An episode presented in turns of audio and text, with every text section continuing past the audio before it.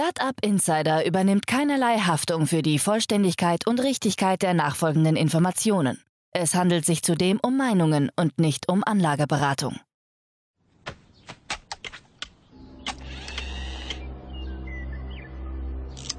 To infinity and beyond!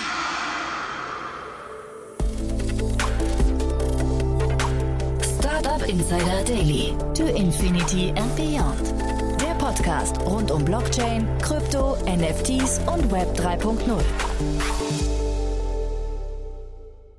Herzlich willkommen zu To Infinity and Beyond, unser Podcast rund um die Themen Krypto, Web3, NFTs, Blockchain und DeFi. Ihr wisst ja, wir versuchen hier die Wirtschaft von morgen zu erläutern und ich könnte mir keine besseren Experten dafür vorstellen als Kerstin K. Eismann und Daniel Höpfner, die sich gnädigerweise immer die Zeit nehmen, um mir die Welt von morgen zu erklären, aber natürlich euch auch. Dementsprechend, ja, noch kurz die Verbraucherhinweise und dann geht es auch schon los mit To Infinity and Beyond und Kerstin K. Eismann und Daniel Höpfner.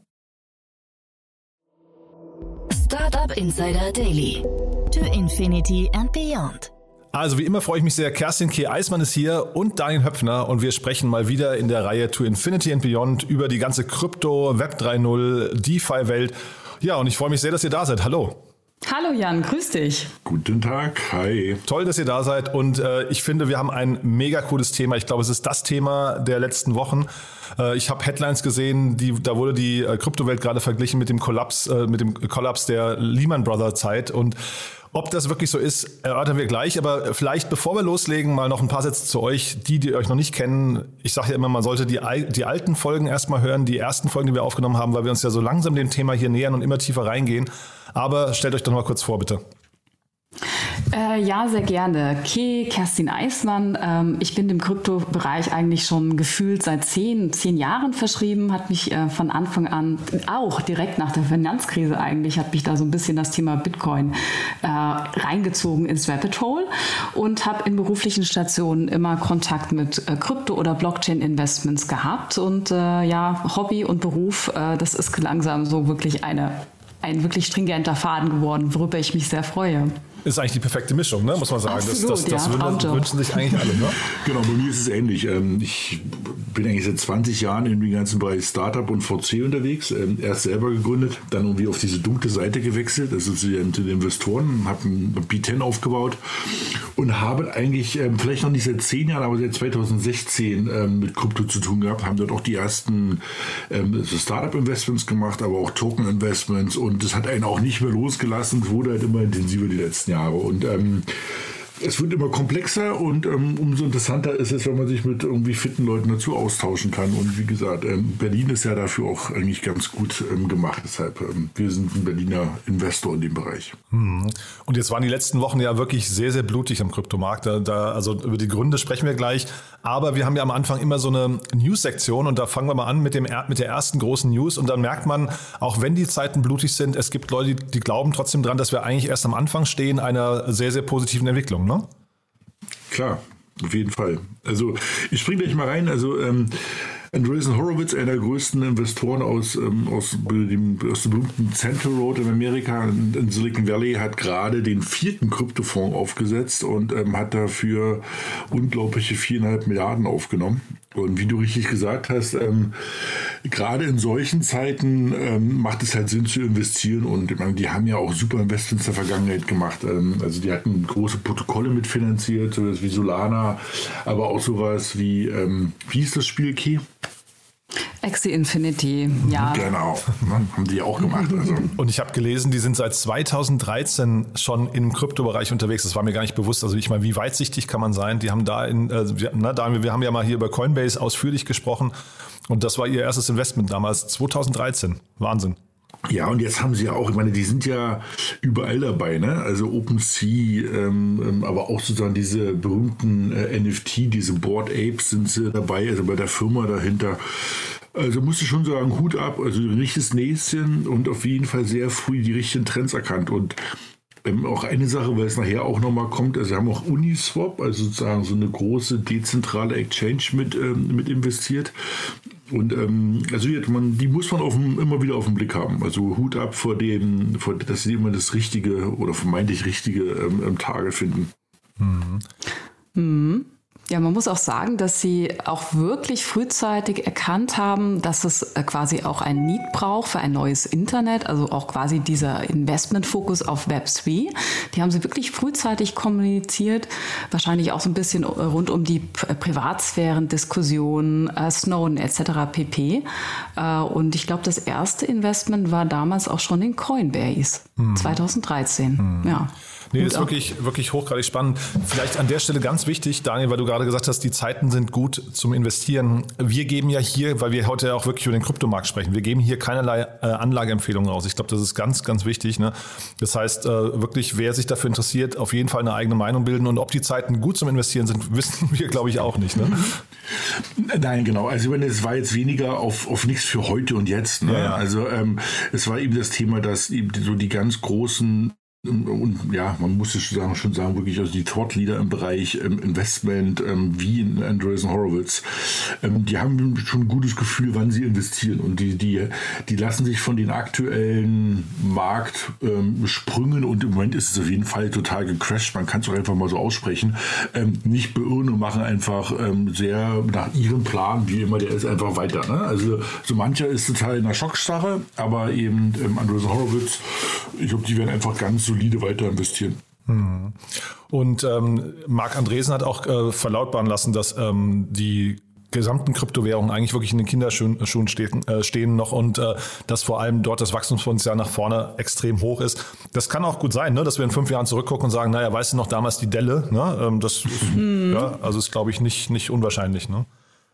Ja, Toi, toi, toi. Toi, toi, toi, genau. Ja, dann gehen wir mal zum nächsten Thema. Ähm, da müsst ihr mich mal abholen. Ripple, ne? Das ist ja irgendwie auch schon mal hochinteressant. Äh, Ripple hat ja eine sehr, sehr bewegte Historie, glaube ich, ne? Genau, genau. Also Ripple, Ripple ist eine der ältesten Kryptowährungen eigentlich, war auch für den Finanzmarkt gedacht. Und dann sind sie sozusagen äh, in das Auge der SEC, also der amerikanischen Finanzaufsichtsbehörde geraten, die ihnen immer unterstellt haben, äh, dass es sich äh, um eine Security handelt. Und dieser Wett, dieser Streit, der Rechtsstreit geht irgendwie schon, glaube ich, seit 18 Monaten. Aber sie sind eigentlich sehr optimistisch, dass sie sagen, wir gewinnen diesen Rechtsstreit, weil, weil, weil. Und dann planen planen wir einen richtig großen Börsengang. Und äh, das setzt natürlich jetzt auch wieder spannende Signale im Markt, ähm, dass sich einige Investoren darauf schon einstellen, ähm, wahrscheinlich Ripple-Positionen aufzubauen. Aber äh, so ein bisschen der Kampf, den wir seit mehreren Monaten beobachten können bei Ripple. Ne? Daniel. Ja, genau. Ich glaube sogar, ähm, also schon lange, ne? Also vielleicht sogar schon länger als 18 Monate. Ich glaube, die, die, die verklagen sich schon wirklich Ewigkeiten und äh, Ripple wartet oder hat, glaube ich, lange mal darauf gewartet zu verstehen, wegen was sie eigentlich genau verklagt werden. Und Ripple ist sozusagen ein Coin, der auch gerne, wie, wie Käse schon gesagt hat, äh, im Bankenumfeld genutzt wird, weil es eigentlich so ein bisschen wie die Idee von Ripple ist, dass es so das Backend für Banken wird. Und ähm, natürlich haben dann alle möglichen Banken aufgrund der Klage erstmal so ein bisschen zurückgezogen. Aber ähm, es gibt jetzt schon länger Gerüchte, dass sie wohl die Klage gewinnen und dass es dann ähm, wieder aufwärts geht und dann sozusagen das alte Business im Bankenumfeld wieder aufgenommen wird. Und ähm, ja, Interessant ist natürlich, dass sie einen Börsengang machen. Ne? Meine, in der Krypto-Umgebung macht man ja gerne auch, ähm, also sozusagen, ich sag mal, einen Krypto-Börsengang, also sowas wie so ein Exchange-Offering oder früher hießen sie ICOs. Mhm. Die gehen halt schon nochmal den klassischen Weg und machen halt an der ganz normalen, an Anführungsstrichen Börse, also Nasdaq oder so, einen Börsengang und sammeln sich dort Geld ein. Das ist halt auch ganz faszinierend. Ne? Also, äh, also viele ähm, Tokens oder Coins ähm, holen sich ja Geld aus dem Markt durch den Verkauf von, von sozusagen solchen Coins. Und die machen es eher klassisch und gehen wirklich wieder an die, an die klassische Börse ran, ja. Mhm. Und ist das nachvollziehbar für euch? Also ist das ein, oder ist das einfach eher so eine, ich weiß nicht, eine, eine Pressestory? Also ich glaube, das ist für mich ist das nachvollziehbar, ähm, weil sie in dem Bereich unterwegs sind. Ja, also ähm, Ripple will wieder in diesem Bankenumfeld Fuß fassen oder das ist oder, oder also wieder stärker Fuß fassen. Die sind da schon gut unterwegs. Und ich glaube, da macht es halt Sinn, wenn man auch so, ich sag mal, so ein Warchest an Geld hat, die man über einen klassischen IPO auf, einfach aufnimmt. Und ähm, Nichtsdestotrotz, dass natürlich die ganzen Börsen und auch eben, ähm, also die ganzen Tech-Aktien alle abgestürzt sind, es ist ja trotzdem noch sehr viel Geld bei großen Investoren irgendwie da, die darauf wartet, investiert zu werden. Also es war, ich glaube, ich glaub, es gab, also man nennt so schön das Dry Powder, also sozusagen trockenes Pulver, was noch nicht verschossen wurde, auch wenn es ein bisschen komisch klingt. Ähm, dieses Dry Powder bei großen Private Equity Funds und VCs und Pension Funds war durch noch nie so viel da wie aktuell. Und ähm, da sind natürlich dann lukrative Börsengänge können immer noch sehr gut funktionieren. Und ich glaube, das ist so ein bisschen das, das, die Idee von Ripple. Ja. Und der Witz ist ja, Sie hatten ja ein ICO gemacht und das war auch der Grund, äh, warum die SEC Ihnen dann unterstellt haben, dass es sich bei Ihrem Token um ein Wertpapier handelt. Und jetzt mit der Aussage, wir machen jetzt auch nochmal einen traditionellen äh, IPO, vom ICO zum IPO, finde ich, ist das auch nochmal so eine irgendwie charmante Retourkutsche an die SSC. Also wir können auch, wir können auch normal. Mhm. Und sie haben auch der SSC unterstellt, dass es damals, das muss ne, 2017 gewesen sein, also sie unterstellen ihnen auch, ihr habt eure Hausaufgaben nicht gemacht. Es gab damals noch kein wirklich klar definiertes Regelwerk, an das wir uns hätten halten können. So. Ah, sehr hochspannend. Äh, auf jeden Fall, der Kurs hat jetzt nicht äh, deutlich angezogen nach, ähm, nach dieser Meldung. Das heißt, ähm, ich glaube, da sind sie wahrscheinlich so im Sog des Gesamtmarktes gerade eher noch, ne? Ähm, dass der, der Gesamtmarkt einfach erstmal wieder Vertrauen aufbauen muss. Genau, glaube ich auch. Also im Moment, ich glaube, da, es gab verschiedenste ähm, ähm, krasse Nachrichten. Also auch so irgendwie vor 14 Tagen schon mal, das, das Meta halt ähm, der Polygon nutzt als, als Blockchain. Da, da gab es nichts. Ja? Also mhm. vor einem halben Jahr wäre das sozusagen durch die Decke gegangen. ähm, jetzt ist aber, jetzt sind halt alle so ein bisschen vorsichtig. Ja? Also ich glaube, ähm, alle gucken jetzt erstmal so ein bisschen betrüppelt auf den Boden und warten ab, was jetzt passiert. Und ähm, genau. Mal kurz Luft holen und dann geht es ja vielleicht genau, wieder los. Ne? Genau, genau. Dann wollen wir mal zum nächsten Thema, das ihr mitgebracht habt. Robin Hood, die verlieren sich so ein bisschen in Ankündigungen gerade, habe ich den Eindruck. Ne? Die, die, die, brauchen eine Börsenstory. Ne? Die brauchen eine Börsenstory, klar, die sind halt auch ordentlich abgestraft worden. Ähm, aber Robin Hood, also wie gesagt, ähm, so ein, so ein ähm, B2C-Trading-App sozusagen für Aktien und aber auch für Krypto, haben jetzt gerade announced, dass sie ihr eigenes Wallet rausbringen. Das hatten wir, glaube ich, vor zwei, drei Ausgaben, haben wir ja das schon mal lange diskutiert, ja, was ist ein Wallet, was, wozu nutzt man das?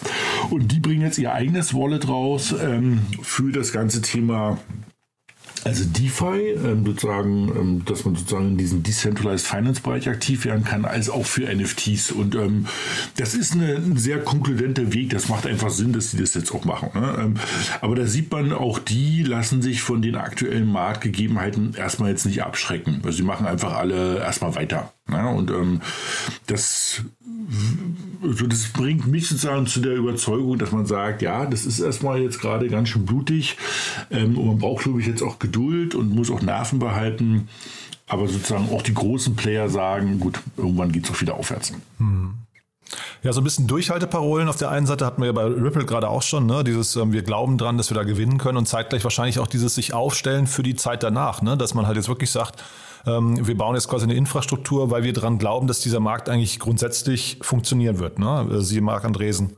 Ja, Genau. Ja, also muss man mal, mal schauen. Äh, Robin Hood generell, den geht es halt nicht, also insgesamt nicht so gut, muss man sagen. Das ist, glaube ich, so an der Börse eher eine Enttäuschung gewesen bis dato, aber auch das behalten wir, glaube ich, mal, mal im Blick. Ne? Äh, im Vergleich dazu geht es jemand anderen ziemlich gut, wobei die wahrscheinlich, also ja, äh, da war ich, ich weiß nicht, ob ihr auf dem OMR-Festival wart, ich habe mir das live angeguckt und habe äh, tatsächlich war total erstaunt, dass der Chef von Binance ähm, äh, dort vor Ort war. Das hätte ich nicht vermutet, muss ich sagen. Ja, das war schon, äh, das war schon wirklich ein Statement, auch, sage ich mal, nicht nur für Deutschland, auch für den europäischen Kontinent, was hier gerade passiert. Ne? Also es geht um Binance. Äh, Binance äh, strebt jetzt auch eine deutsche äh, Verwahrlizenz an. Sie haben angefangen, sich auch in Italien zu positionieren, sich in Frankreich zu positionieren. Und äh, heuer wurde quasi jetzt auch Kontakt aufgenommen mit der, mit der BaFin, der deutschen Finanzaufsichtsbehörde, weil sie auch sagen, wir möchten uns jetzt auch wirklich super reguliert in Deutschland aufstellen wir bringen hier Kapital rein, wir wollen Leute heiern, äh, Talente. Also sie sagen, wir bringen wirklich hier was Großes äh, zum Standort Deutschland und auch die Möglichkeit natürlich viele neue Jobs zu ermöglichen. Und ähm, auch sozusagen, sie wollen auch viel in das Ökosystem dann investieren. Das heißt, ich kann mir vorstellen, es wird dann großartig in Binance Hackathons auch investiert und ein Binance-Event wird wahrscheinlich das nächste Jahr so über die Deutschland, Frankreich, Italien-Schiene. Mhm. Also spannend. Total, ja. Und vielleicht zur Einordnung muss man nochmal sagen, Binance ist ja mit, ich glaube, mit Abstand die größten ne, in dem Bereich, oder? Genau. Ja. Also ich glaube, das Interessante daran ist an dieser Nachricht, ähm, dass bis vor einem halben Jahr Binance ja versucht hat, äh, auf Teufel komm raus, nirgends wirklich registriert zu sein. Ne? Also es war ja, äh, wir hatten glaube ich beide schon mal über Binance gesprochen, das ist bestimmt ein halbes Jahr her, wo wir gesagt haben, es ist wirklich eine der größten Firmen der Welt, wo über Wikipedia steht, Hauptquartier unbekannt. Mhm. Ja, also, weil die bisher eben nirgends registriert waren und sich da irgendwie so durchlavidiert haben. Und jetzt fangen die auf einmal an, ähm, überall sich zu registrieren. Und ähm, ähm, ich glaube, das sind halt zwei Sachen. Äh, ähm, was das bedeutet, Nummer eins ist, die wissen halt, dass sozusagen so die Zeit der komplett unregistrierten, des unregistrierten Wild Wild West ist halt irgendwann vorbei. Ja? Also die Amerikaner sind gerade dabei, eine größere äh, Regulierung eben ähm, ähm, auf den Weg zu bringen. Die Deutschen haben schon eine, auch eine sehr gute Deutschland, also eine sehr faire. Europa ist gerade dabei, das heißt, ähm, da macht es einfach Sinn, irgendwann mal, ich sag mal, den Widerstand aufzugeben, sondern einfach mitzuschwimmen. Und das Zweite muss man einfach auch sagen, ist, wenn das halt reguliert ist und auch mal ähm, in irgendwelchen Bahnen funktioniert, dann kommt halt auch ähm, das, das auch größere Investment Mengen einfach in diesen Markt rein. Ne? Also bisher werden halt ähm, Versicherungen, Rentenfonds, Pensionsfonds werden halt in dem Bereich, also in den Kryptobereich nur minimalst investieren, weil es halt so komplett unreguliert ist. Wenn es halt jetzt mal ein bisschen reguliert ist, dann wird man an so einen Punkt kommen, wo halt auch andere ähm, große Investoren sozusagen dort irgendwie äh, investieren werden. Ne? Und ähm, wir haben ja nachher das Hauptthema, also Terra, da werden wir ja auch, da geht es viel um Regulation, ne? was da irgendwie schiefgegangen ist. Ja, bei Binance war zu lesen, die haben bis dato zwei Mitarbeiter in Deutschland und die wollen sie jetzt äh, auf 30 bis 50 dieses Jahr, glaube ich, noch ähm, äh, erhöhen. Daran sieht man, also ne, Kay sagte gerade schon, das ist ein Statement, ich glaube das auch, das, ähm, das, das kann, also das wird solide alles, ne? Genau. Genau, ja. Ja. Und ähm, nichtsdestotrotz, ähm, also Coinbase ist auch schon hier. Erwartet ihr jetzt hier so, eine, so, einen, so einen Konkurrenzkampf? Äh, also äh, können sich denn diese Börsen untereinander ausreichend noch differenzieren? Also oder wie funktioniert das? Weil Binance war ja die ganze Zeit quasi dieses ähm, amorphe Wesen, was da irgendwie so, ja. was so durch die Welt gegeistert ist. Anders als Coinbase. Jetzt werden die halt immer ähnlicher. Oder oder sehe ich das falsch? Also meine Meinung ist äh, dahingehend eigentlich so, ich, ich vermute, jetzt geht es darum, wer viel in das Ökosystem hier auch investiert, in das europäische würde ich vermuten. Also wer gibt viel Community Spending aus? Ich erwarte jetzt äh, ein paar Events sozusagen, ne? featured by. Aha. Weil entweder gehst du nach links oder nach rechts rum. Und äh, ich meine, irgendwo äh, ist ja das Interesse der, der Web3-Community immer, äh, dass man mit Kontakten vernetzt wird. Und da könnte ich mir schon vorstellen, dass der Kopf von Binance wahrscheinlich ein bisschen mehr zieht. Aber ähm, das ist jetzt nur so mein, meine persönliche Meinung. Schauen wir mal. Aber ich höre schon raus, du gehst auch mal wieder gerne auf ein Event. Ja? Ach ja, ja, es ist echt mal schön, mal wieder echte Menschen zu treffen. Total, definitiv. Total. Ja. Ich glaube, es wird halt auch, ähm, du wirst halt sehen, dass eben ähm, ähm, diese Börsen, also äh, am Ende, wie du richtig gesagt hast, ist ja irgendwie Commodity. Du gehst auf die Webseite und irgendwie tauscht A gegen B. Ne? Und ähm, dann hat es zwar auch eine Fee und die Fee ist vielleicht unterschiedlich hoch, das mag sein, aber ich glaube, es wird so kommen, was Key gesagt hat, dass die, die halt eben Ökosysteme entwickeln. Haben sie ja auch jetzt schon. Also irgendwie Binance hat einen eigenen äh, Accelerator, einen eigenen VC-Arm, so einen eigenen Launchpad. Ähm, die helfen dir bei der Internationalisierung. Also die machen viel, viel mehr, als sozusagen einfach nur so eine Börse zu sein. Ne? Also du kannst dort eben Geld anlegen, ja, gegen Zinsen, also Yield Farming und sowas alles machen. Ähm, das heißt, da wird viel, äh, da wird es viel darum gehen, was für zusätzliche Services bietet man an, ja, also für diese, die Bank 3.0 nach dem Motto, ja, also da wird viel kommen, Kreditkarte, also die sind ja sehr, sehr breit aufgestellt. Ich glaube, für äh, was das bedeutet, dass vor allem die, die Neobanken in Deutschland, die deutschen Neobanken aufpassen müssen, Aha. weil ähm, Natürlich ist eine Binance und eine Kraken und eine Coinbase erstmal irgendwie eine Krypto-Exchange, aber das ist halt auch irgendwann mal besetzt, dieses Thema. Und eben ähm, erstmal haben die Geld und User. So, und ähm, dass die dann eben, ähm, und teilweise haben die das schon, eigene Kreditkarten rausgeben und eigene Konten, dass der Schritt ist nicht so weit. Ja, also sagen, ähm, ich glaube, für die ähm, kann natürlich einmal sein, ähm, if you can't beat them, join them, also dass man ja irgendjemand einen Exit an die macht, oder eben, dass es einfach eine Wettbewerbssituation gibt. Mhm. Und du meinst nur die Neobanken oder auch die Neobroker? Beide. Beide eigentlich, ne? Hätte genau. ich jetzt auch fast gedacht, ja. Also beide, ne? Mhm. Also sozusagen, ähm, also ähm, sowas wie eine Trade Republic bis genau. zur N, 26 ja. Mhm. Und ich würde fast denken, dass das Thema Einlagesicherung irgendwann auch nochmal ein Thema sein wird, also um sich zu differenzieren. Ne? Es war ja bei Coinbase neulich gerade zu lesen, dass dort zumindest gemutmaßt wird, wenn Coinbase pleite ginge, wären auch die Einlagen dort, die, die deponierten, äh, also in den, in den Coinbase Wallet deponierten äh, Coins etc. weg. Ne? Und, und das, das wäre natürlich so, so ein Thema, was wo du hinterher vielleicht als Nutzer genau schaust, wo, äh, welchen Anbieter wähle ich, ne? Genau. Ich glaube, da muss man auch gucken, also den Satz oder den Tweet hatte ich auch gelesen.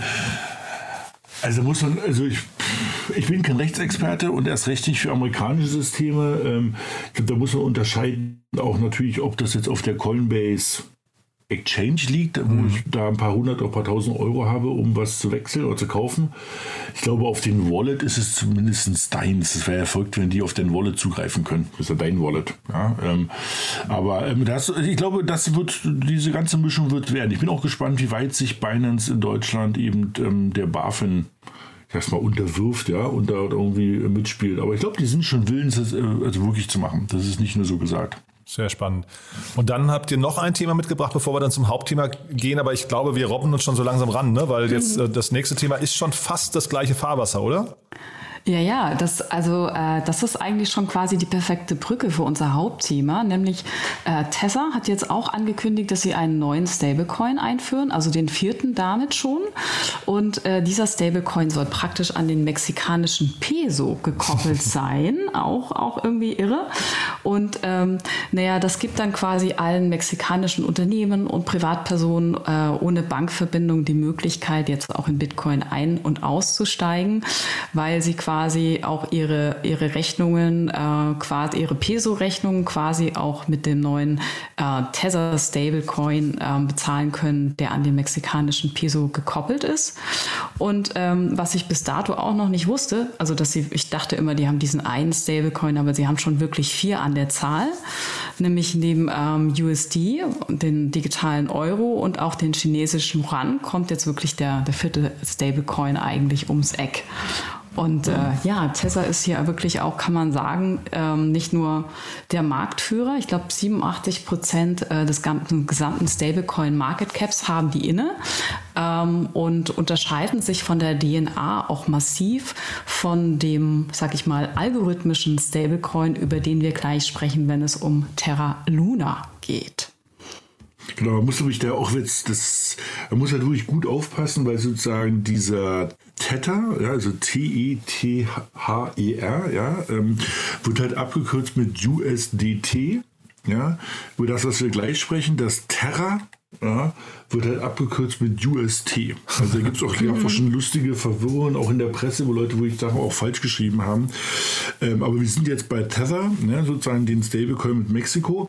Was ich halt noch spannend daran finde, ist, ähm, also wie, wie, wie, wie nützt es? Ähm, und es nützt natürlich für alle, die auch im Ausland arbeiten und Geld überweisen. Ne? Also für wen ist das Gegenwind? Natürlich sowas wie Western Union. Ne? Also wenn du jetzt aus, äh, aus Amerika heraus als Mexikaner in den USA arbeitest und Geld in Richtung Familie überweist, brauchst du es halt jetzt nicht mehr äh, über Western Union und andere ähm, solche Firmen machen, die teilweise horrende Gebühren ja gefordert haben die letzten Jahre, sondern du machst das halt sozusagen über einen, einen Stablecoin Stablecoin und Stablecoin bedeutet, das ist erstmal quasi eins zu eins zum Dollar. Ja, das heißt, sozusagen, dann überweist du das dahin und dann hat deine Familie von wenigen Minuten das Geld auf, dem, auf ihrem Konto, ja, und ähm, könnten es dann weiter benutzen. Das ist schon cool. Hm.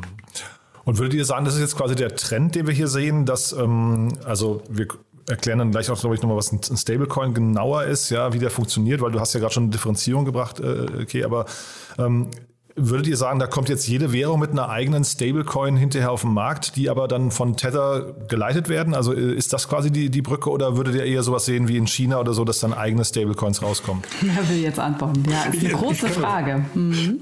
Also ich glaube, ähm, dass die Staaten eigene Stablecoins rausbringen werden. Da muss man aber aufpassen. Wir hatten vor kurzem mal ein Gespräch mit den, ähm, den Philipp Sander, dem Professor. Mhm. Ähm, man muss unterscheiden zwischen dem, also dem digitalen Yuan, dem digitalen Euro, dem digitalen US-Dollar, den sagen wir die Zentralbanken rausgeben, der entsprechenden Länder die, wo das sozusagen, ich sag mal, programmierbares Geld ist, mit dem man einfach im Hintergrund Sachen machen kann.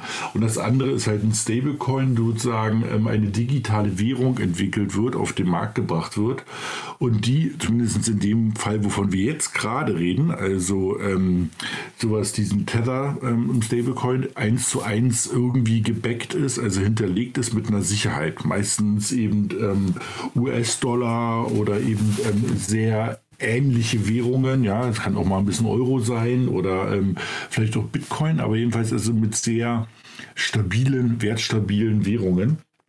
Ähm, ich glaube nicht, dass jetzt jedes Land mit ihrer eigenen Währung ähm, ähm mit Tether einen eigenen ähm, Stablecoin rausbringen wird. Das wird auch keinen Sinn machen. Aber in den, ich sag's mal, in diesen Ökosystemen, also sprich sozusagen, also Brasilien würde sich vielleicht noch anbieten ähm, und dann vielleicht noch irgendwas, sagen wir, im asiatischen Bereich, also Philippinen, das sind ja alles riesengroße Länder, wo halt auch sehr ah. große Expat-Communities sind. Und sobald man da halt so einen Weg hat, kann ich mir das vorstellen. Aber dass jetzt sozusagen irgendwie äh, jedes kleine Land das macht, nein, aber dass es einen Markt gibt, sagen wir mal, für zehn so eine, so eine, so eine Stablecoins, ja, kann ich mir vorstellen. Ich würde auch vermuten, dass wahrscheinlich gerade solche Länder wie Mexiko und äh, Brasilien, die sich so ein bisschen vom Hegemon US-Dollar auch verabschieden wollen, dass da auch so ein bestimmtes Interesse geben kann, quasi zu sagen, wir haben unseren eigenen Stablecoin, ähm, auch aus so einer politischen Ebene betrachtet. Und äh, ja, was äh, Daniel auch gerade sagt, diese, so diese Differenzierung, machen wir jetzt quasi einen Stablecoin, der von der Zentralbank herausgegeben ist oder jetzt wie im Fall von Tether von einer Firma oder äh, das oder dann gibt's ja auch komplett dezentral gebackte Stablecoins. Ne? Da ist dann quasi eher ein DAO-Konstrukt dahinter. Ähm, da kann man ja auch stundenlang drüber philosophieren. Aber im Fall von Tesa, der Firma, ist es so, dass hier der größte Teil des Backings passiert einfach über ähm, ja, Staatsanleihen. Ja, ziemlich boring. Klassiker und äh, Commercial Papers. Äh, und deswegen, was ich am Anfang sagte, Tessa ist manchmal so ein bisschen in Verruf, weil man weiß noch nicht so ganz genau, was das für Commercial Papers sind. Es gibt Gerüchte, dass da ein bisschen auch Everglade drin ist, also chinesische äh, Ramsch-Aktien quasi von dieser Immobilienfirma. Aber die müssen auch, ähm, ähm, die, die reporten auch viermal, äh, glaube ich, im Jahr an die Finanzaufsichtsbehörde und sagen, das haben wir drin, das, das ist unser Backing. Und äh, genau, das müssen die dezentral gebackten Stablecoins, die können das gar nicht aktuell. Aber man muss natürlich trotzdem sagen, also äh, das stimmt, die müssen das natürlich viermal im Jahr machen, aber ich gebe mal ein Beispiel, so ein ETF, der macht das halt täglich, ne? Weil wie der, wie der gebackt ist. Also man kann schon darüber diskutieren, ob dort nicht ein bisschen höhere Transparenz langsam mal notwendig ist. Ich glaube, wenn das so kleine Projekte sind und ich sag mal kleine auch in Anführungsstrichen, also äh, zweistellige, vielleicht sogar auch dreistellige Millionenbeträge, also wie bei, sagen wir, größeren Startups, ist das vielleicht doch alles irgendwo okay, aber wir reden ja bei Tether ähm, von, ähm, ähm also wie du schon gesagt hast, ich glaube, über 80 Prozent der Stablecoins sind in Tether und ähm, da reden wir ja von, das ist ja schon systemrelevant, wenn das mal schief gehen würde. Ja, und ähm, deshalb wäre, also würde ich mir wünschen, dass es da echt eine andere Transparenz gibt, dass man halt sagt, pass auf, da ist irgendwie für jeden eigentlich jederzeit einsehbar, was dahinter liegt. Ja, ja also, ja, ja. Ähm, mhm weil dieses, wir, wir zeigen einmal im Vierteljahr, was dahinter ist. Und sagen wir so, ich, ich habe noch nie sowas gesehen. Vielleicht ist das irgendwie hinter verschlossenen Türen. Aber so richtig super ist das nicht, ja. Und mhm. ähm, ich glaube, jetzt kommen wir auch zu, dem, zu unserem Hauptthema. Mhm. Ähm, das ist ja so eine, auch so eine philosophische Diskussion dazu, ja. Mhm.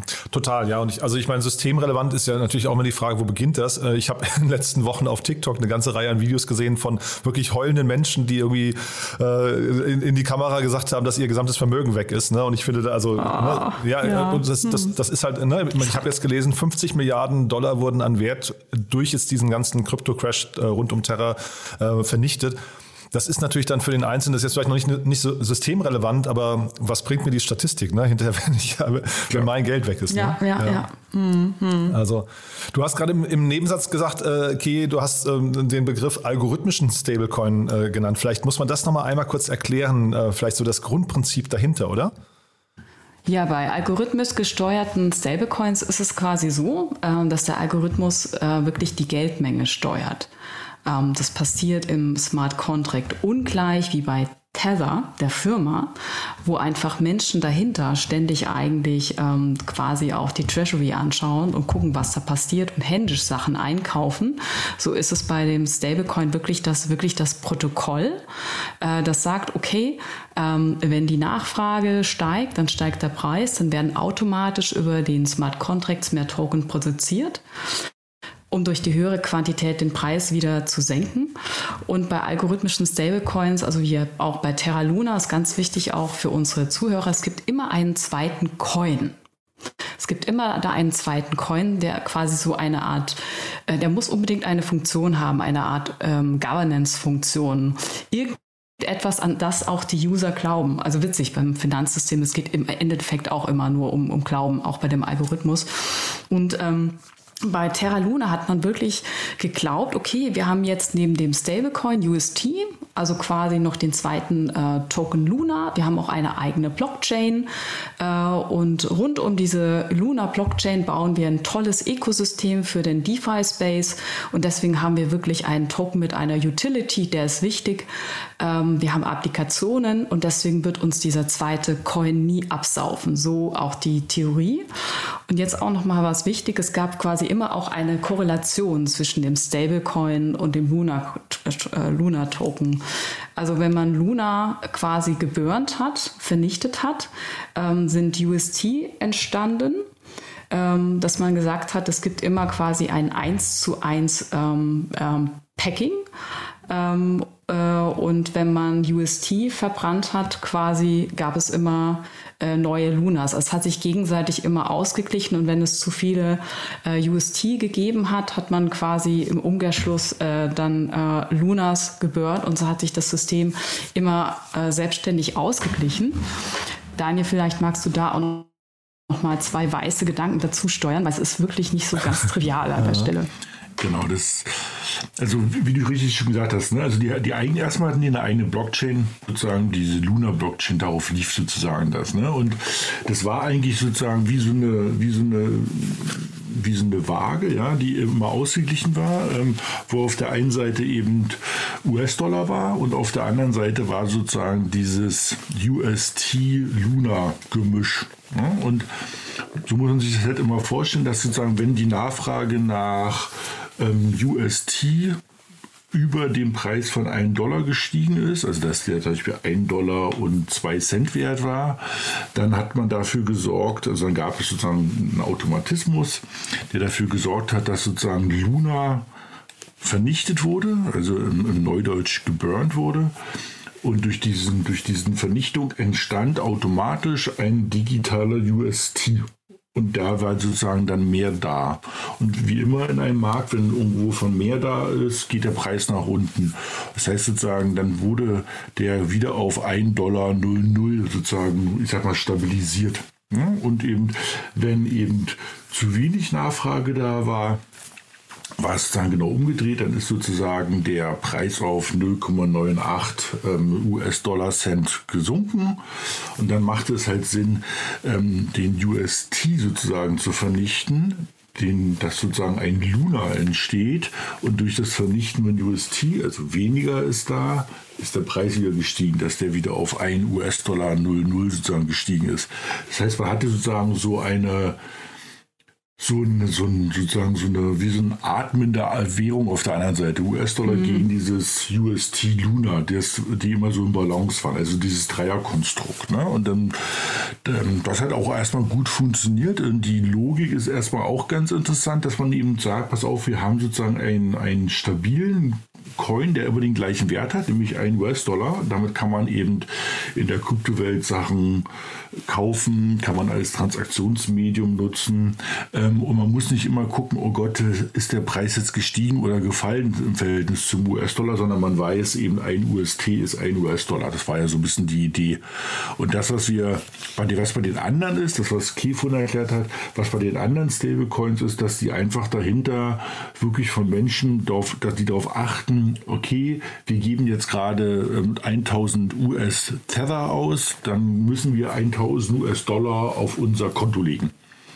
Und die, die neue Idee bei Luna war, naja, könnten wir das denn irgendwie anders machen? Müssen wir denn sozusagen unbedingt ähm, immer 1000 US-Dollar aufs Konto liegen, wo die, ich sag's mal in Anführungszeichen, dumm rumliegen?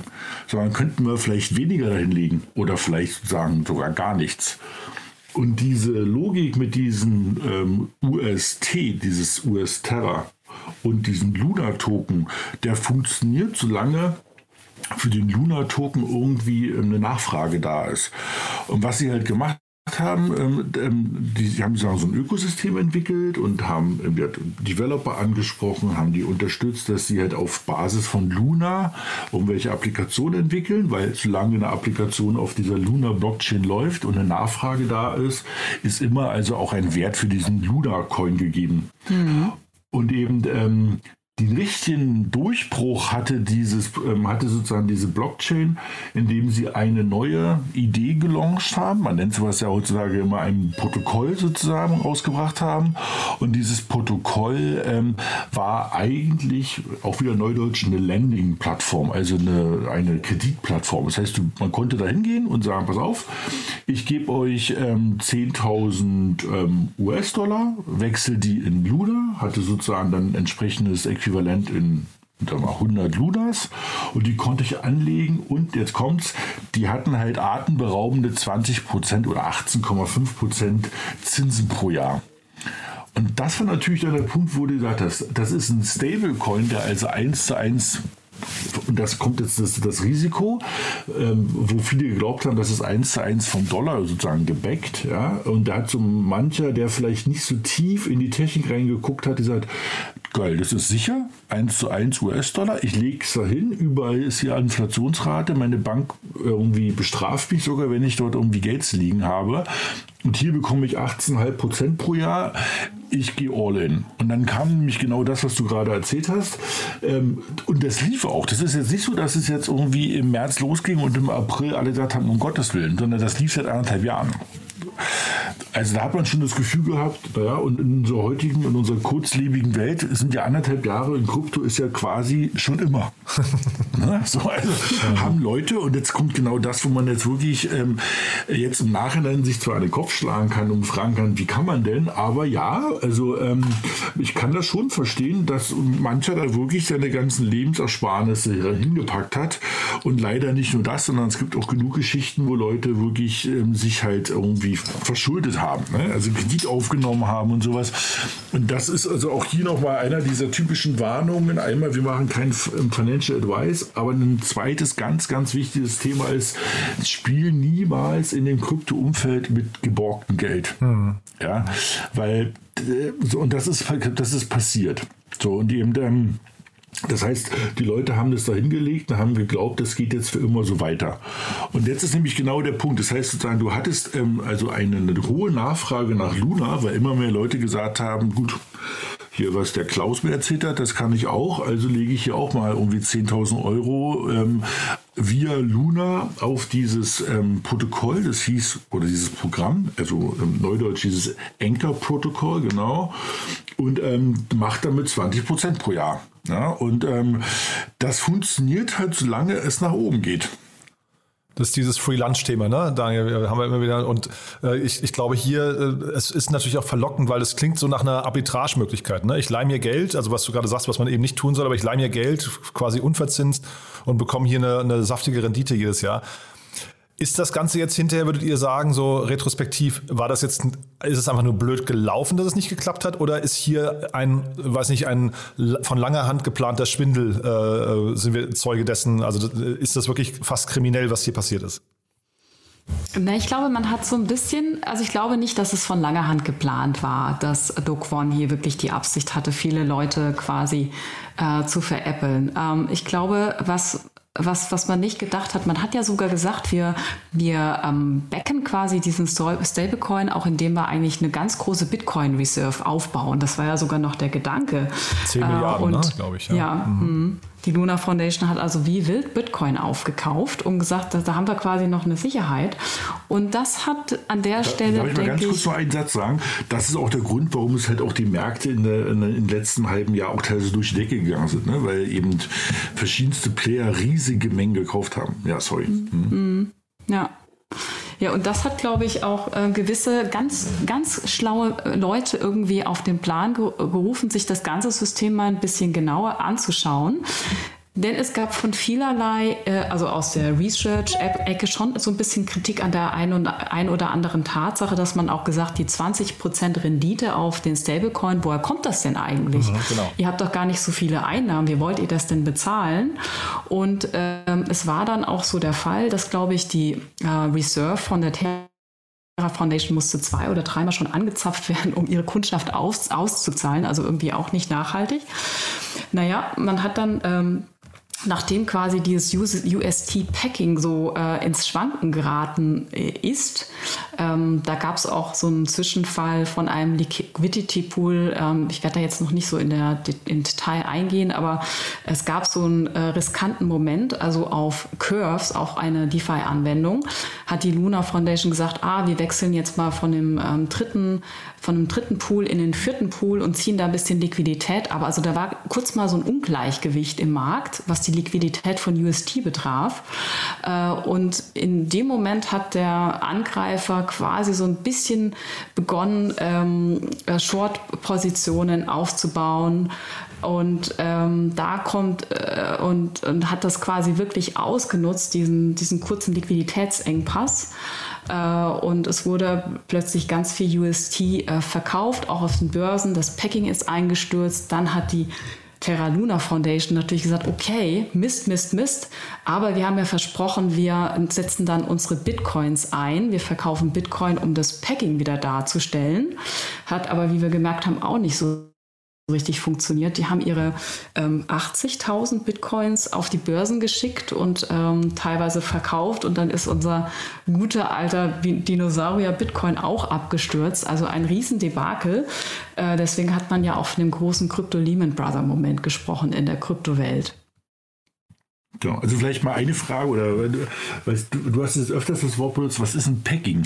Dass man eigentlich sagt, gegen einen oder für einen Luna, für einen Luna bekomme ich immer garantiert äh, einen, einen, einen UST. Also das ist so quasi dieses Wechselspiel gewesen, so wie man vor dem äh, Patton Woods Moment damals, ne, hat man auch immer gesagt, für einen Dollar könnte ich theoretisch zur äh, zu Fett gehen und bekomme da äh, quasi ein Ministück Gold dafür. So, ja, genau. Dieses, das, das, ist ein wichtiger Punkt. Ne? Also dieses, ähm, die, es gab halt dieses Versprechen, ähm, dass man das einlöst, dass man immer wieder den US-Dollar bekommt. Und ähm, also ich, ich kann es ja noch mal wiederholen, weil es glaube ich schon sehr komplex ist, wie Key, ähm, also wie das erstmal ist und Key das super erklärt. Ähm, es gab halt genau diesen einen Moment, wo sozusagen ähm, es sozusagen so einen Liquiditätspool gab. Das hatten glaube ich vor zwei, drei Sendungen schon mal darüber gesprochen, über diese Liquiditätspools, wo sozusagen es feste Pools gibt, wo sozusagen verschiedenste Kryptowährungen untereinander sozusagen gehandelt werden auf diesen DeFi, also Decentralized Finance Börsen. Und ähm, da gibt es teilweise auch Pools, wo sozusagen noch mehr äh, Währungen drin sind, um diese Pools einfach stabil zu halten. Und wir hat ähm, diese, diese Terra, ähm, ja, die wollten halt auf einen noch sicheren Pool wechseln, ne? also dass vier Währungen dort mit drin sind. Und die haben es, also dieser Angreifer oder wer auch immer das war oder wie das genau gelaufen hat, ähm, hat das zumindest super alles im Blick gehabt und ähm, es gibt dazu auch so ein paar, ja, quasi nicht bestätigte Gerüchte, die aber sehr, sehr, ähm, sehr logisch sind. Es gab wohl auch jemand, der sich ähm, für, der sich, glaube ich, ähm, für drei oder vier Milliarden ähm, US-Dollar ähm, Bitcoin geliehen hat. Ja, also der hat sozusagen, also das sind, da reden wir wirklich von Summen. Ne? Das macht jetzt auch keiner mehr aus seinem Schlafzimmer heraus, weil er mal eine Idee hat, sondern da, da sind ein paar große Investoren. Was ist nicht, Daniel? Jetzt kannst du es doch mal zugeben. Ja. genau. Und hat wirklich sich also für 4 Milliarden ähm, US, äh, ähm, Bitcoin geliehen, ja, wissend, dass er eben dafür natürlich entsprechendes zurückgeben muss nach einer X-Zeit und hat halt den genau den Moment abgepasst, als sozusagen diese Pools gewechselt wurden, damit sozusagen wenig Liquidität von UST sozusagen frei verfügbar war, hat dann sozusagen Bitcoin äh, ungefähr so zwei Drittel auf den Markt geworfen für UST. Das heißt, er hat noch mehr UST aus dem Markt gezogen. Damit sozusagen die Nachfrage nach Luna, weil es ja diesen Wechselspiel gibt, ähm, durch Decke gegangen. Dann hat die Luna Foundation äh, mitbekommen, dass sozusagen ähm, sie es nicht mehr schaffen, aktuell gerade am Markt für ein UST, ein US-Dollar ähm, auszugeben. Und haben gesagt, naja, wir haben versprochen, wir halten sozusagen dieses Packing, also sozusagen diese, diesen, diesen festen Wechselkurs, kann man es auch nennen. Und haben sozusagen von ihrer Seite auch Bitcoin auf den Markt geworfen, ja, was sozusagen dazu führte, ähm, dass auf einmal die Bitcoin-Preis ähm, nach unten gerasselt ist, was natürlich auf der anderen Seite auch dazu führte, dass ihre Reserve in Bitcoin, die sie noch mal hatte, weniger wert war. Ja, weil sozusagen, wenn auf einmal die Reserve, wenn du jetzt noch 1000 Bitcoin hast und der Preis geht gerade ein Drittel zurück, rutscht ja dein Wert, den du halt als Sicherheit im Keller hast, auch noch mal nach unten. Das führte zu mehr Unsicherheit im Markt, dass die Leute sagten, pass auf, ähm, ich will meine UST loswerden. Ja? Ähm, und der Deal war ja UST gegen Luna. Das heißt, du hast noch mehr Luna auf den Markt geworfen. Und dann siehst du eben, wie eben dieser Luna-Preis ähm, nach unten, auf, also der ist gefallen, einfach von auf Null sozusagen. Ne? Und äh, wir, reden, wir reden da jetzt nicht, dass der von ein paar Cent kam, sondern ähm, der Luna war bei über 100 US-Dollar und liegt aktuell bei ich glaube, unter einen Cent. Ja, das, ist, das ist auch das, was du richtig gesagt hast. Es ist nicht so, dass dort eben ein Kurs irgendwie äh, nach unten gegangen ist, wo man sagt, ja, das ist aber schade, sondern sozusagen, der ist einfach implodiert. Ja, also dieser, und eben, da es ja immer dieses Verhältnis gibt, UST gegen Luna sind zusammen als, als, als sozusagen, wenn du so willst, äh, in einem ganz gewissen Verhältnis ein US-Dollar wert. Wenn einer von diesen Bündeln komplett durch die Decke geht und der andere komplett nach unten geht, hält dieses, hält dieses Paar nicht mehr. Und das ist halt dann sozusagen passiert, dass der eine komplett auf Null geschossen ist. Und jetzt, und dann reden wir eben von den Summen, die du schon richtig gesagt hast. Also, wenn ich mich recht erinnere, war Luna, glaube ich, 26 ähm, Milliarden wert, oder was waren die Summen gewesen? Nee, ach, ich habe es hier. Also, ähm, 18 Milliarden war der Marktcap von US Terra ja, und 14 Milliarden ähm, davon ähm, lagen eben bei diesem bei diesem Anchor-Protokoll. Ja, und ähm, das ist halt alles null. Ja. Also das, wir reden also von über 30, 40 Milliarden Marktvernichtung. Mhm. Ja, also stand heute 0,00018, äh, also am Tag der Aufnahme. ja. ne? Ähm, das ist wirklich, das ist wirklich hart, ja. Äh, ich frage mich, warum gibt es diesen Token überhaupt noch? Also warum wird er noch gehandelt? Na, erstmal ist er da. Ne? Also sozusagen so komisches Market. Das ist ja, es ist ja nicht wie sagen wir in der, in der Börsenwelt, wo jetzt eine SEC oder eine BaFin kommt und sagt, komm, wir setzen mal den, äh, wir setzen mal die Aktie aus ähm, oder wir ziehen die Aktie ein, wie bei der Wirecard, ähm, sondern der ist erstmal als Smart Contract auf der Blockchain und läuft dort und der wird quasi auch für immer erstmal laufen. Ja, also wenn du guckst, du wirst auch ganz, ganz alte Währungen noch finden, sowas wie Bitcoin Cash also wie alt ist das? Sechs Jahre haben sie das irgendwann abgeschrieben. Das, das, das schlummert da auch noch rum. Äh, das liegt ja auch noch irgendwie auf der Blockchain. Also deshalb wirst du es für immer finden. Und was man halt auch sagen muss, es gibt natürlich in diesen Momenten halt auch immer noch so ein paar also wildwestmäßige Glücksritter, die halt sagen, naja, äh, meine, vielleicht kommt der ja noch mal auf den Cent. Ja? Also und da gibt es natürlich auch viel, weil jetzt kann jetzt ähm, auch Key nochmal erklären, es gibt ja so einen Versuch der Wiederbelebung und ähm, da wurden ja auch nochmal mehrere Milliarden investiert, oder? Ja, genau. Also der, der Gründer Do Kwon hat sich natürlich auch ähm, viele Gedanken gemacht. Mein Gott, was mache ich jetzt mit meinem Lebenswerk quasi? Klammer auf, er ist mit einem anderen Stablecoin auch schon mal gescheitert, aber er hat dann zu seiner Community gesagt, naja, wisst ihr was, wir machen jetzt einen, äh, wir bringen jetzt eine zweite, äh, zweiten Luna-Token raus, wir machen hier quasi einen Hardfork, wir lassen den Stablecoin diesmal weg und wir fokussieren uns quasi nur auf dieses Luna-Blockchain-Ökosystem ne, mit DeFi-Anwendungen etc. pp. Und ähm, sozusagen, um seine Community auch etwas zu vertrösten, hat er dann auch gesagt, 70 Prozent der, der Tokens, die wir dann herausgeben, wird per Airdrop quasi an alle ehemaligen Halter von äh, Luna ähm, quasi ausgesteuert. Und das ist auch tatsächlich passiert. Also wir haben jetzt zwei Luna-Versionen, Luna Classic und ähm, Luna, die haben auch wieder so einen wilden Namen, die haben immer so krasse Namen ähm, wie heißt der jetzt? Egal. Äh, also es gibt jetzt einen neuen Token, der ist, ähm, der ist mal kurz durch die Decke gegangen, weil es gibt ja, wie Dani gesagt, es gibt immer wieder Leute, die Hoffnung haben oder schnell, schnelle Gewinne einfahren wollen. Der ist kurz ähm, wirklich hochgeschossen, aber dann innerhalb von 24 Stunden, äh, glaube ich, irgendwie um 70 Prozent ähm, gefallen. Also der Wiederbelebungsplan war jetzt noch nicht so ganz so, ganz so nachhaltig, wie er sich das vorgestellt hat. Der kam auch sehr schnell, finde ich ich. Ne? Also ich weiß nicht genau, ob man in der, in der Zeit ausreichend Vertrauen aufbauen konnte. Ne? Ähm, ja. Aber ich mhm. höre raus, ihr beiden sagt, dieser Do Kwon, der, der Gründer, dem ist erstmal von außen betrachtet nicht so viel vorzuwerfen, weil das, also es gibt ja hier in Deutschland, ähm, die ganze Zeit berichten wir immer wieder mal über diesen ähm, ja, was ist das hier, diesen, diesen OneCoin? Äh, äh, mhm. ähm, Ach Gott, ja. Ja, genau, ne? diese die Crypto Queen Ruja ja, Ignatova und die auf der Flucht ist und mhm. untergetaucht ist und so weiter. Und so. Da gibt es ja jetzt so zahlreiche Gerichtsverfahren oder den Versuch eines Gerichtsverfahrens. Das war ja ein richtiger Scam. Hier seht ihr aber bei, den, bei dem äh, Do Kwon das ein bisschen anders, höre ich raus. Ja, also ich glaube, das, das war kein Scam sozusagen. Scam hat sozusagen ähm, ähm, ja sowas sagen von vornherein so geplant. Mhm. Ich glaube, was man ihnen aber vorwerfen kann, ist, ähm, das ist jetzt nicht so, dass, äh, dass dieses Szenario überraschend ist. Ja, also dass dieses Szenario, es gab letztes Jahr sowas schon ähm, und ähm, da ist letztes Jahr, äh, gab es auch schon mal so ein, so ein Stablecoin ähm, und, und, und, das, gleiche, das, das gleiche Prinzip sozusagen, der hieß Titan und der ist letztes Jahr auch sozusagen, ist genau das gleiche passiert, sozusagen dieses Pack, also dieses feste, dieses feste Wechselkurspaar ähm, ist irgendwann auseinandergeglitten, weil entweder jemand dagegen gewettet hat oder weil Sachen einfach in der Kaskade schiefgegangen sind. Und was man ihnen halt vor vorwerfen kann und auch er sagt, muss es, ähm, ab einer gewissen Größe ist das halt kein Hobbyprojekt mehr. Ja? Also wenn er das macht irgendwie mit äh, ein bisschen Geld von Freunden und irgendwie zwei VCs und dann muss man sagen, zwar das ist jetzt ganz schön blöd, weil man das Geld hätte auch sinnvoll einsetzen können, aber dann ist das erstmal so.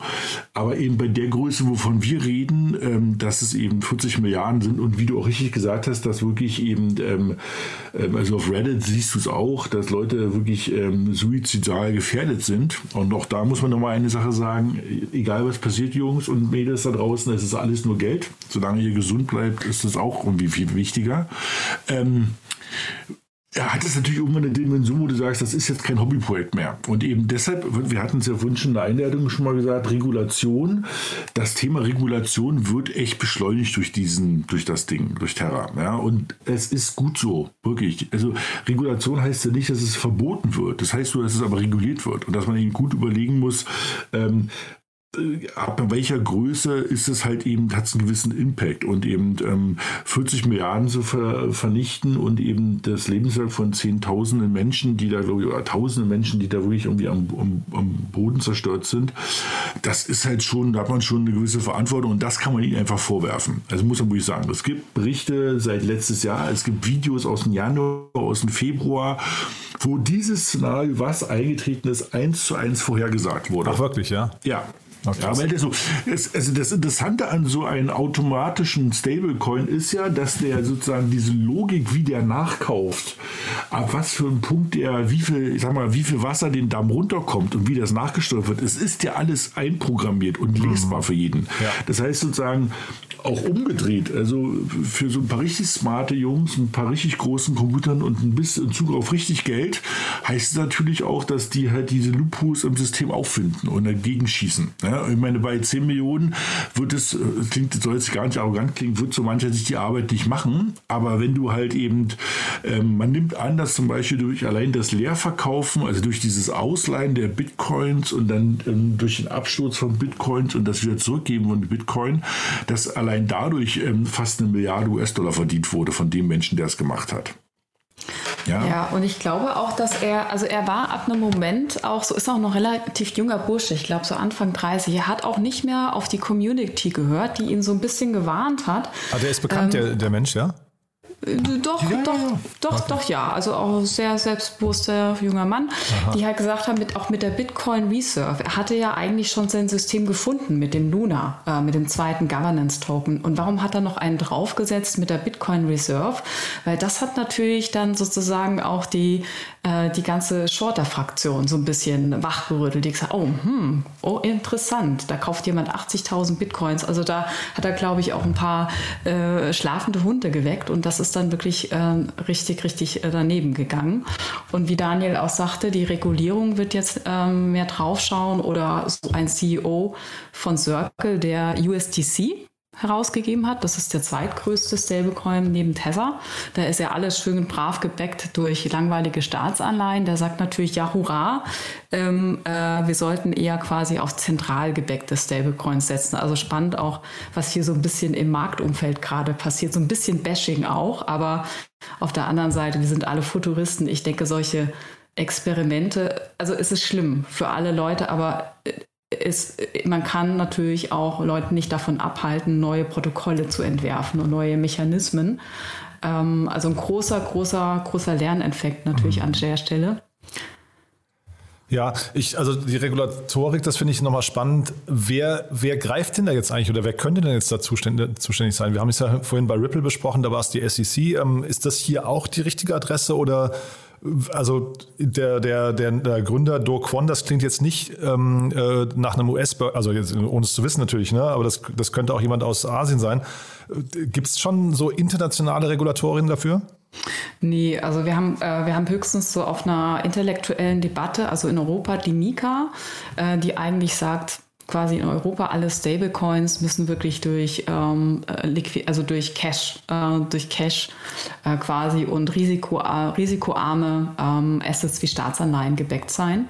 Und in den USA äh, sagt man noch, also es ist eher so, ah ja, wir glauben, sagt man, eigentlich sollten nur Zentralbanken Stablecoins herausgeben. Das ist so quasi so ein bisschen gerade der der Rumor, aber so richtig, so richtig global äh, reguliert ist es also nach meinem Wissen nicht. Ich glaube, du, man wird es dadurch regulieren können, dass man sozusagen die, die Eingangstüren kontrolliert. Ja? Also sozusagen, ich sage so einen kleinen Vergleich, du kannst nie kontrollieren, was in so einem Club abgeht, aber du kannst kontrollieren, wer reingeht und wer es mitbringt. Ne? Das heißt, wenn du in der Lage bist, eben die, ähm, die, die On-Ramps, also die Banken ähm, oder die Eingangsstraßen zu den Krypto-Universum, und zwar mit dem großen Geld, ich rede jetzt nicht von Privatanwendern, der über Apple Pay 500 Dollar dort überweist, ja? ähm, sondern wo du sagst, das große Geld von ähm, in, in großen Pensionsfonds und so weiter, dass die halt in bestimmte Sachen nur investieren dürfen. Und ich glaube, da wird, allein das wird den Unterschied machen. Wenn du halt sagst, pass auf, ähm, dass, dass das institutionelle Geld, die großen Investoren, die dürfen nur in folgende Sachen investieren. Und das ist ja jetzt schon so. Du hast ja eine starke Regulatorik, in was darfst du eine Versicherung oder Pensionsfonds investieren. Und wenn du denen halt sagst, sie dürfen in bestimmte Stablecoins investieren und Kryptosachen investieren, aber die brauchen halt so und so ein Backing, wirst du dort schon eine gewisse Kontrolle ähm, damit auch erreichen. Ne? Und ähm, genau. Aber du hast halt immer so einen Wettbewerb. Also ähm, nur mal ein Beispiel, also ähm, ein, ein interessanterweise auch bekannter von den von den von den Du Kwon, also den Gründer von von Terra Luna, der hat eben auch einen neuen ähm, Stablecoin rausgebracht, der heißt Tron und der bietet 30% pro Jahr Zinsen an. Ja, so, also der hat das gleiche Prinzip, also ein automatisierter Stablecoin, der sozusagen über ein Utility Coin, den Tron, ein, ähm, ein der heißt dann, deshalb muss man wirklich immer aufpassen mit dieser Abkürzung, der heißt USDD, ja, also US Dollar Decentralized, äh, rausgegeben und sagt, er will 30 Prozent irgendwie Incentive bieten, weil ähm, mehr ist besser nach dem Motto. Und, Aber Entschuldigung, wenn ich noch mal kurz nachhake, Daniel, wie kann denn ein Stablecoin überhaupt eine Rendite bringen? Nee, der, also ein Stablecoin kann keine Rendite bringen, aber sozusagen ähm, du hast ja immer dieses Paar. Also bei Terra hattest du sozusagen den UST, und dann den Luna-Token.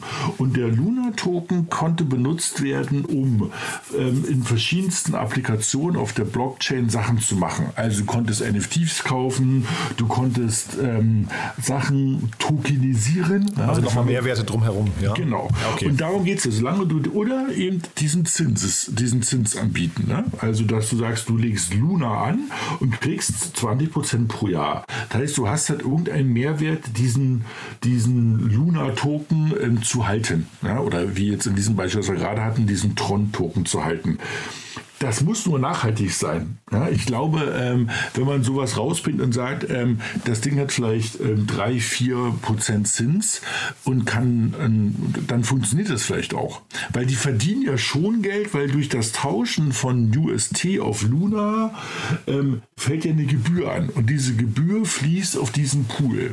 Also es gibt da so auch ein paar Zahlen, ähm, ich will gar nicht zu weit gehen, aber damit man mal so ein Gefühl hat.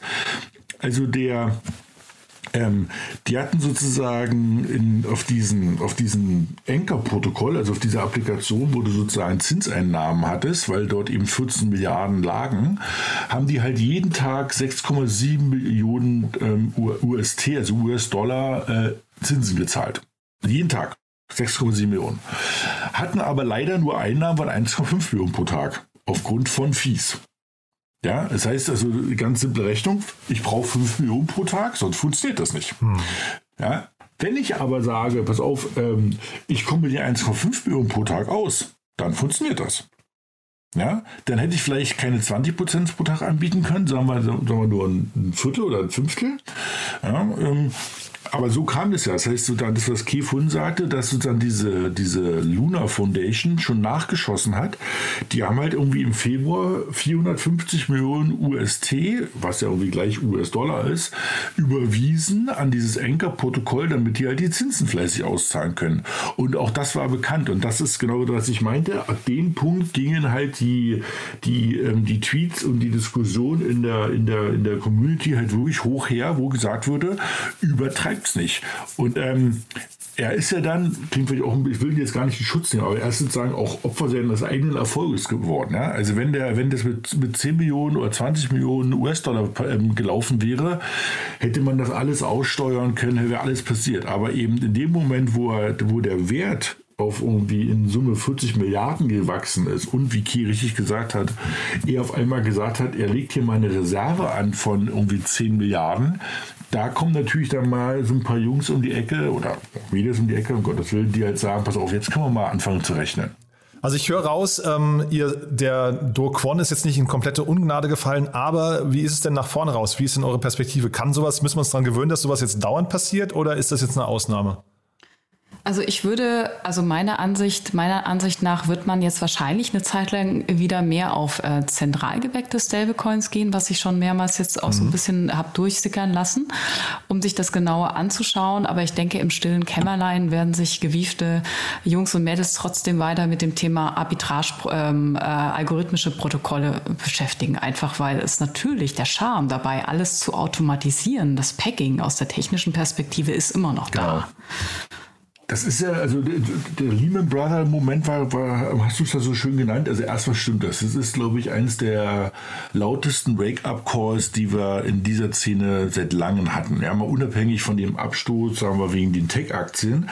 Aber ich glaube, jetzt haben, wird so mancher nochmal überlegen und sagen, naja, vielleicht ist Regulation doch irgendwie nicht Teufelszeug, sondern wir sollten das wirklich mal uns ähm, näher angucken, dass wir so ein bisschen regulieren oder ähm, hoffentlich nicht tot regulieren, aber dass wir es ein bisschen regulieren. Und das Zweite, was man man sagen muss, ähm, das gibt es ja in der alten Finanzwelt auch. Ne? Vielleicht erinnert ihr euch noch irgendwie so, ich, wie lange ist es her? Vier, fünf, sechs Jahre, als der Schweizer Franken ähm, seinen festen Wechselkurs zum Euro verloren hat? Ja, ähm, da wurde ja auch lange nachgeschossen von der Schweizer Notenbank und irgendwie immer gekauft. Ähm, aber die konnten es irgendwann auch nicht mehr halten. Ähnlich wie damals mit den britischen Pfund. Dort ist nur der Unterschied, dass sozusagen der Glaube an die eigene Währung natürlich von dem Land und der Bevölkerung und der Notenbank da ist und ähm, hier bei dem Terra-Ökosystem einfach zu wenig da war. Und wenn nur ähm, als, als Use Case da ist, ey, du kriegst 20 Prozent, wo alle wissen, das geht lange nicht, ist es halt zu wenig. Ja? Das heißt, ähm, du brauchst halt ein größeres Ökosystem, was sozusagen diesen Utility-Token, also diesen zweiten Token, der, das, die, der dieses Paar stabilisiert, halt benutzt. Wenn dort irgendwie Dutzende Applikationen da wären, dann wäre das vielleicht nicht so abgerauscht. Also um die Frage nochmal konkret trotzdem zu beantworten, passiert das wieder? Ich hoffe in dieser Größenordnung nicht. Wird es ähm, synthetische oder automatische Stablecoins geben? Ich sehe es ähnlich wie Key. Da wird es wieder Leute geben, die das versuchen. Und das ist so ein bisschen wie bei der Gentechnik. Ähm, das ist erstmal gut, dass Leute das machen. Das hat seine Berechtigung, das ist interessant, aber man kann das halt auch alles für schwarze Magie benutzen und da muss man aufpassen. Cool. Du, äh, ihr beiden, dann hat mir das großen, großen Spaß gemacht mit euch. Ähm, war ein super spannendes Thema. Ich hoffe, in der Form müssen wir es nicht nochmal besprechen, jetzt also eher im Sinne mit Blick auf die Kleinanleger. Ähm, und ich glaube vielleicht, äh, Daniel, du hast ja vorhin gesagt, nicht mit geliehenem Geld ähm, äh, spekulieren. Ich glaube, wichtig ist auch äh, der Portfolioansatz, ne? dass man einfach in verschiedene Produkte auf einmal investiert und eben nicht, man muss sich, glaube ich, bewusst sein, wenn man nur auf eine, sein ganzes Geld auf eine Karte setzt, dann ist man halt eigentlich im, also im gefährdetsten Bereich unterwegs. Dann sind die Chancen vielleicht groß, aber die Risiken halt auch. Ne? Dementsprechend ist das wahrscheinlich auch nochmal wichtig. Genau, und der letzte Satz vielleicht auch noch, ein, noch eine Ergänzung, irgendwie, ähm, also äh, wenn es irgendwie zu gut ist, dann ist also zu gut scheint, dann ist es meistens auch nicht wahr. Ne? Also ähm, 20 Prozent, ich glaube, das muss jeder irgendwie wissen, das, das geht mal ganz kurz, aber das kann einfach nicht funktionieren lange. Mhm. Cool. Also dann lieben, lieben Dank euch beiden für diesen äh, Exkurs. Ich habe wieder viel gelernt. Ich hoffe, die Hörerinnen und Hörer auch. Und dann sage ich mal vielen Dank und bis zum nächsten Mal, ja? Ja, bis zum nächsten Mal. Danke euch. Tschüss. Danke Ciao. euch beiden. Schönen Tag euch. Startup Insider Daily der tägliche Nachrichtenpodcast der deutschen Startup-Szene. So, das war To Infinity and Beyond. Damit sind wir durch für heute. Ich hoffe, es hat euch Spaß gemacht. Wenn dem so sein sollte, wie immer, die Bitte empfehlt uns doch gerne weiter. Wir freuen uns immer über neue Hörerinnen und Hörer, die uns noch nicht kennen. Vielleicht kennt ihr ja jemanden aus eurem Bekannten- oder Freundes- oder Verwandten- oder Kolleginnen- und Kollegenkreis, der oder die sich für Krypto, Web3, Blockchain, NFTs oder DeFi interessieren oder einfach die Zusammenhänge der Wirtschaft von morgen dann empfehlt Ihnen doch bitte diese Sendung weiter. Wir freuen uns auf jeden Fall immer über neue Hörerinnen und Hörer, die uns noch nicht kennen. Dafür schon mal vielen Dank an euch und ja, ansonsten euch einen wunderschönen Tag und hoffentlich bis morgen. Ciao, ciao.